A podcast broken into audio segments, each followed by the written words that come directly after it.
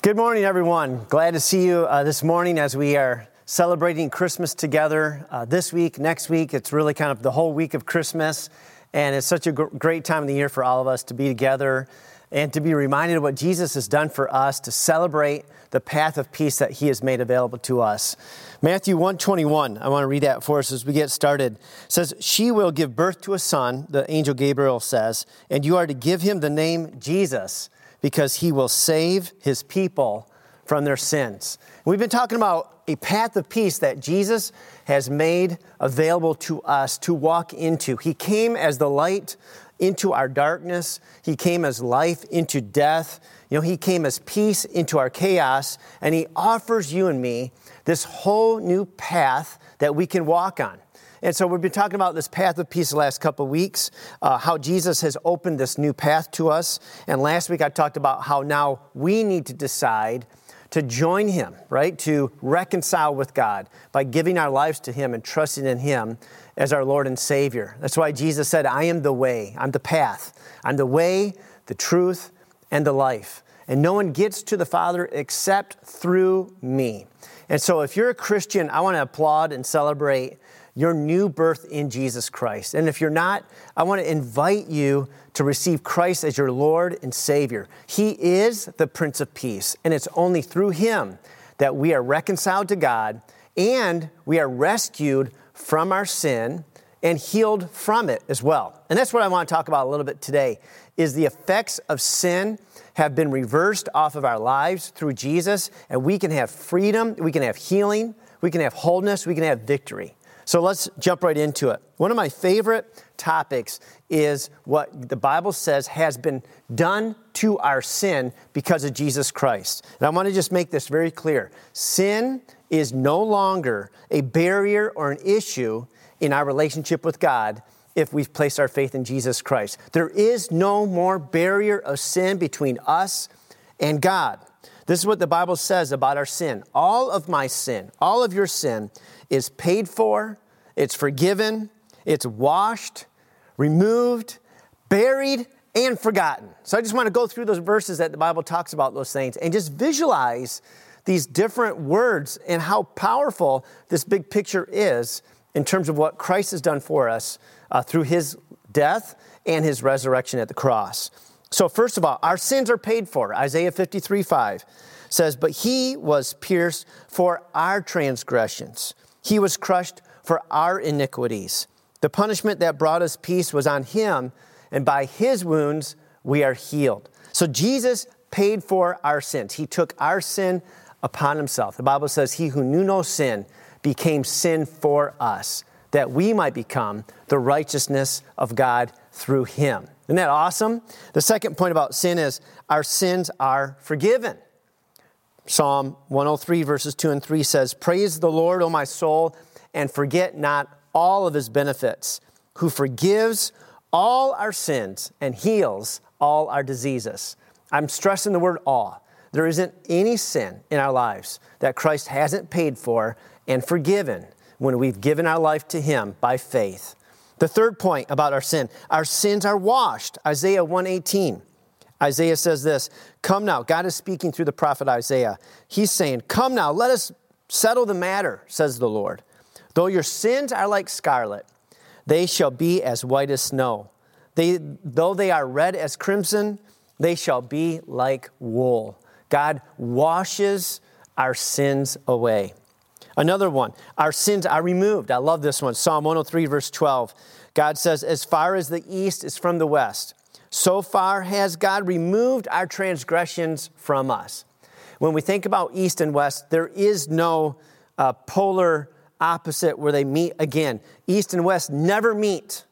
And the, that, that's a picture of the infinite distance from which God has removed our sins from us. They're not close to us at all, they are completely gone. The fifth thing I want to share with you about our sins is our sins are buried. Micah 7:19 in the New American Standard says this. He, God, will again take pity on us. He will trample on our wrongdoings. Yes, you will cast all their sins into the depths of the sea. Our sin has been buried on the ocean floor. God has trampled our mistakes and our regrets and our sin under his feet. And finally, our sins are forgotten. Jeremiah 31 34. For I will forgive their wickedness and remember their sins no more. God Himself has chosen to have selective amnesia when it comes to our sin. He has chosen to forget our sins. Now, I know some of us haven't forgotten our sins. We still struggle with guilt and shame at times, but part of this message is to equip you and give you permission to release that shame and that guilt off of your life because God has. That's the whole point of these six different verses I've just shared with you. Our sins are paid for, forgiven, washed, removed, buried, and forgotten. So, why are we still dealing with it? So, the good news that Jesus came to not just give us good news, but walk us into a different life was a, li- a life that was free from sin and also that we can recover from our sin and not live with those regrets and that shame and that guilt any longer. Romans 8 1, Paul summarizes this, this uh, idea I'm sharing with you when he says, Therefore, there is now no condemnation for those who are in Christ, for those who are in faith in Christ, trusting in Jesus as their Lord and Savior. Our sin issue has been settled once and for all. All that has separated us from God's presence has been removed. All of our sin, all of our guilt, all of our shame. There's no separation from God's presence for a Christian. There's no more awkwardness, no unsettled issues, no undercurrents, nothing's hidden, there's no relational baggage, right? There is no reason to hide from God or hold back any part of our lives because we are safe with Him. He loves us, He is not condemning us any longer. All right, Hebrews chapter 10, verses 18 to 22 kind of summarizes this opening point I'm trying to make. It says, Now where there is forgiveness of these things, uh, an offering for sin is no longer required. In other words, because Jesus, the Lamb of God, was shed for our sin, the Bible says, now there is no longer any other offering or sacrifice that needs to be made. You and I, we cannot improve or add to anything that Jesus has already done for us. It's religion that makes us feel guilty and shamed and regretful, and we carry around that weight with us because we're not measuring up. But that's religion. That is not the relationship that you have with God. It goes on to say, therefore, brothers and sisters, since we have confidence to enter the holy place by the blood of Jesus, we can come into the presence of God now through his sacrifice by a new and living way which he inaugurated for us through the veil, that is, through his flesh. Through his death, we have a new entrance, this path of peace, into the presence of God.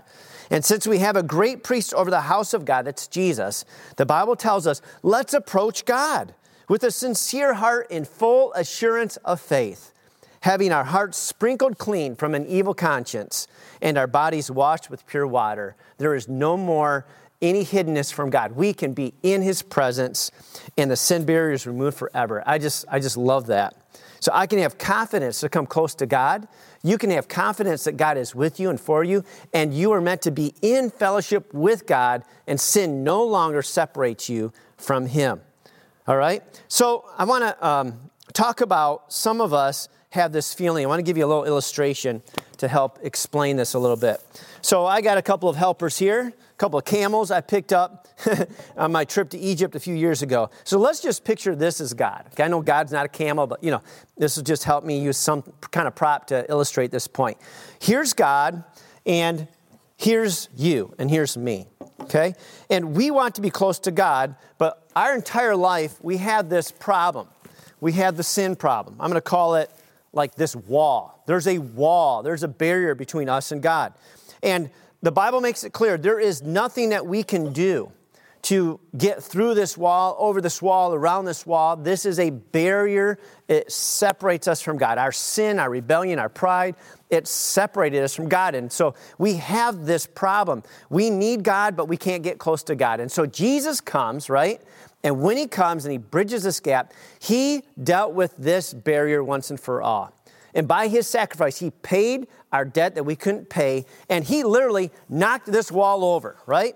And so through Christ, what he's done is he's eliminated the barrier, the Bible says. He has eliminated this barrier. Jesus said, I am the way, I am the truth, I am the life. And everyone who places their faith through Christ now has access to, to God.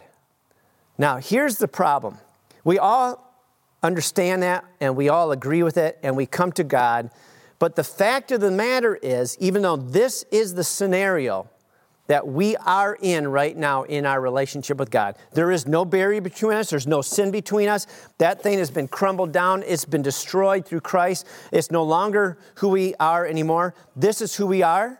The problem is, we don't feel this and we don't actually live this way a lot of times. Even though this is the case, visually, I want to show you this. This is how a lot of us act. We still act, even though we're saved, we still act like there's this big issue between us and God. And we think it's my job to get this thing settled. It's my job to take care of this problem so that I can be close to God. And if there's a, a sin in my life, then it's separating me from God. But that's not scriptural. This wall has been knocked down. And instead of us visualizing sin close to us and God far away, the Bible says sin is no longer a part of us. Remember, it's been removed, it's gone. In fact, it is totally out of God's memory altogether. And the way we're to picture our walk with God is we are with Him in fellowship with Him at all times. What we need to do is we need to identify ourselves in Christ, not identify ourselves any longer in sin. I know we're not perfect. I know we still stumble. I know we still make mistakes. But what I'm saying is that's not who we are. This is who we are. We are a son and daughter of God. So I want to talk about that a little bit more as we look at a couple other points I want to make. That's why Jesus said, I am the way, the truth, and the life. And no one gets to the Father except through me. No one can get through that barrier. But Jesus has gotten through that barrier, and Jesus has defeated sin, He's defeated the devil, and He's defeated death on our behalf. And so will we as we walk in fellowship with Him. Now, the other part of this is that now that means that we are in fellowship with God at all times.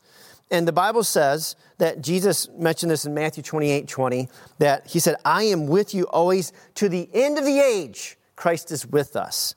Even when we make mistakes, even when we sin, we have an uninterruptible fellowship with God because all of our sin has been forgiven and dealt with and buried and removed and forgotten altogether. So, our memory verse for this week comes out of 2 Corinthians 13 14. I want you to just meditate on this verse all week long and remind yourself that God is with you. No matter what you're going through, no matter what's going on in your life, God is with you. This is what this verse says. The grace of our Lord Jesus, this is kind of like a blessing too. The grace of our Lord Jesus Christ and the love of God and the fellowship of the Holy Spirit be with you all. And He is with you all. We do have the grace of Jesus, we do have the love of the Father, and we do have the fellowship of His Holy Spirit with us at all times. Why? Because sin has been destroyed. Praise God. Praise God.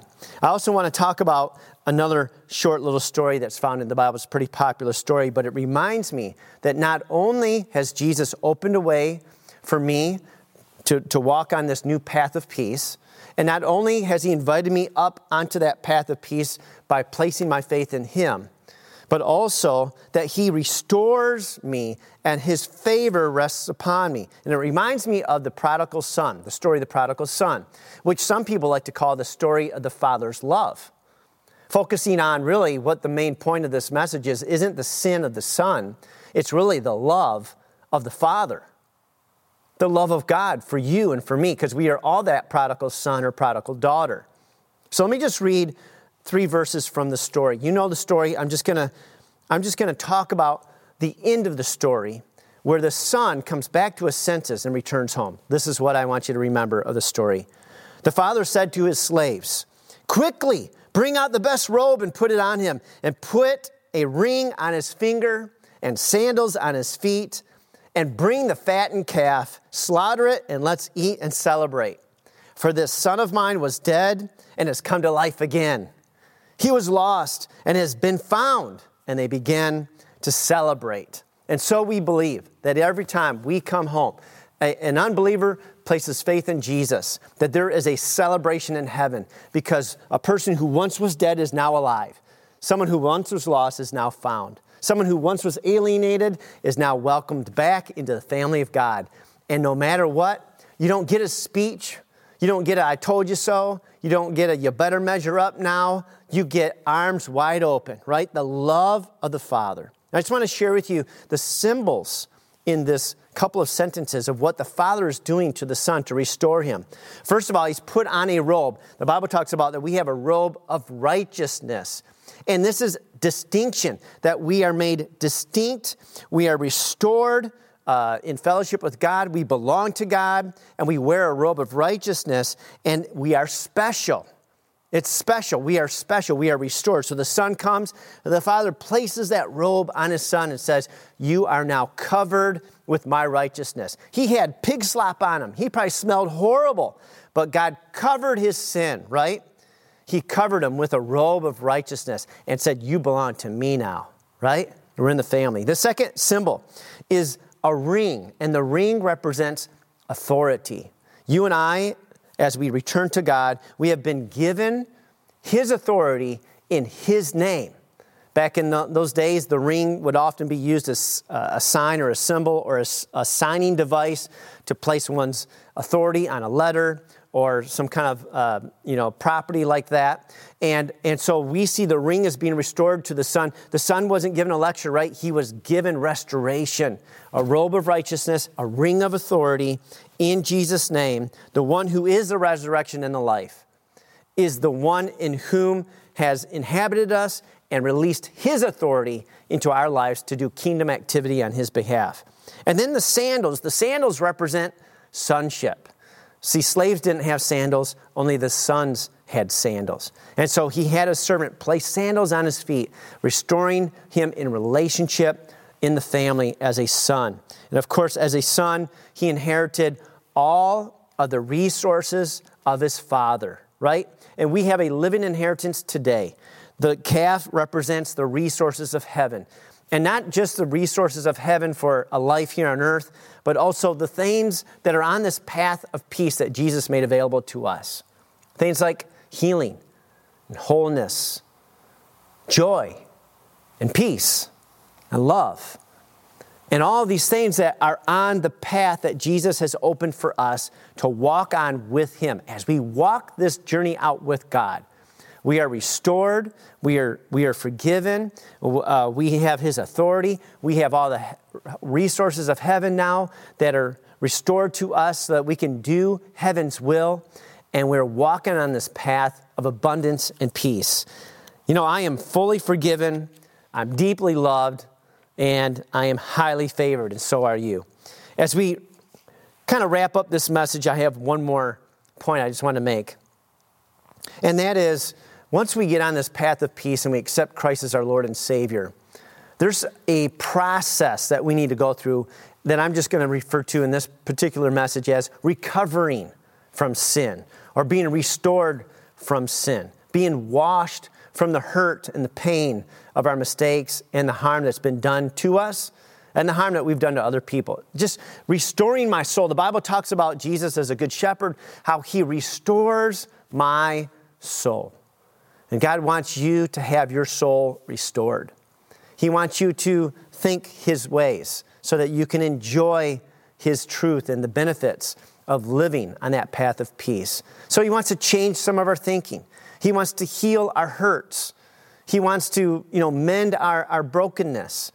And that's what this path of peace is all about. And it's not necessarily a destiny. We know we will end in heaven. We know that the best is yet to come, and there will be a day of eternity that we all walk into uh, that's beyond this, this physical experience. We know that. There is a destiny. We know that. But right now, we're on a journey.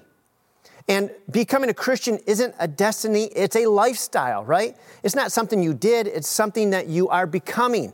We are becoming more like Jesus. We are becoming more alive. And Jesus said, The life that I came to give you is a life of abundance. It's more than enough. And when you think about that, it's more than enough. It's not just enough. God isn't with you and for you so you have just enough to make it through today, so you have just enough to make it to the end of your life, so you have just enough to get by. That's not what Jesus said. He says, I came that you might have life abundantly, more than enough. And why does God want to give us a more than enough life? Because He wants us to be a blessing to those around us. He wants you to have more than enough peace, more than enough love, more than enough joy, more than enough resources. He wants you so blessed and aware of how blessed you are that you are a conduit of His blessing to those around you and you overflow with that life of God through the help of the Holy Spirit just flowing through you. That's who we are. We are more than enough so that we can be a blessing of that same path of peace to those around us. And so that's what I want to encourage you with. Every step of the way, you know, there is a, there is a journey for us to walk out in faith in Christ. And as you, as you think about that, there's just going to be more and more. God is always wanting to do something new and something more in our lives. There's always a little bit more areas of our lives that He wants to redeem and rework so that we are more clean and more alive and more full of His love. And as we uh, close this, this uh, message up, I want to just remind you of the key verse that we've been using in this, in this uh, series uh, called The Path of Peace. And it's out of Luke chapter 1, verse 78 and 79, where Zechariah the priest is prophesying over his son John the Baptist, and then he switches to the coming Christ, which we know is Jesus. And he says, Because of the tender mercy of our God, which by the rising sun, the messianic title there, the rising sun, will come to us from heaven to shine on those living in darkness and in the shadow of death, to guide our feet into the path of peace. That's what Jesus has come to do, to guide our feet into the path of peace. It's a journey. We walk this out one day at a time. We follow Him, we listen to Him, we obey Him, and we come more and more alive and free and whole in Him. This uh, week is Christmas. It's just a great time to reflect on what God has done. Christmas is the initiating of this whole path of peace that God made possible through Jesus for you and for me. It reminds me of uh, another famous passage of the Christmas story. And I believe it was the angel Gabriel said this in Luke chapter 2, verses 10 and 11. Says, But the angel, I think it was Gabriel, said to the shepherds, Do not be afraid. Isn't that good news? I think he's saying that to you today. Do not be afraid. I bring you good news of a great joy that will be for all the people. Today, in the town of David, a Savior has been born to you. He is Christ the Lord. Right? So, this is the good news of a great joy for all the people, for you, for me, for all the people, that a Savior, the Christ, the Messiah, has come. The rising sun has come to shine upon us in our darkness, in the shadow of death. He has come to guide our feet on the path of peace. And suddenly it says in verse 20, uh, verse 13, suddenly a great company of the heavenly host appeared with the angel, praising God and saying, Glory to God in the highest, and on earth peace to men on whom his favor rests. That is the good news of Christmas that God has come, the Prince of Peace has come to bring peace to us, to surround us with his favor, to bless us, heal us, restore us, save us, and prepare us for heaven. So I pray that heaven is getting bigger and bigger in you and in your family, that you guys have a blessed Christmas this year. I hope to see you on Christmas Eve. If not, God bless you and Merry Christmas to, to you and to your whole family. Let me leave you with our blessing again, okay? And now may the Lord bless you and keep you. The Lord make his face to shine upon you and be gracious to you. The Lord lift up his countenance upon you and give you his peace, his shalom, in his name. Before we go, I'd like to just pray with you. And if you haven't ever made Jesus the Lord of your life, right now I want to invite you to pray this prayer with me. Get right with God. Open your heart to the Prince of Peace, who can then lead you into a whole new life of peace and wholeness and abundance. Let's pray this prayer together, okay? Lord Jesus, just say this in your heart. Lord Jesus, thank you that you've came into my darkness to rescue me, to save me, to deliver me from my sin. Today I yield my life to you, Jesus. I need you. I need you to save me, and I ask you to forgive me of all my regrets, my sin, my mistakes, and I surrender my heart to you. Lead me on this path of peace. Heal me and set me free. I'm all yours. In your name I pray. Amen. Amen. God bless you. Hope to see you guys soon. I love you. Keep your eyes on the prize, on our Messiah who has come to save and who is coming back again to save us once and for all. Amen.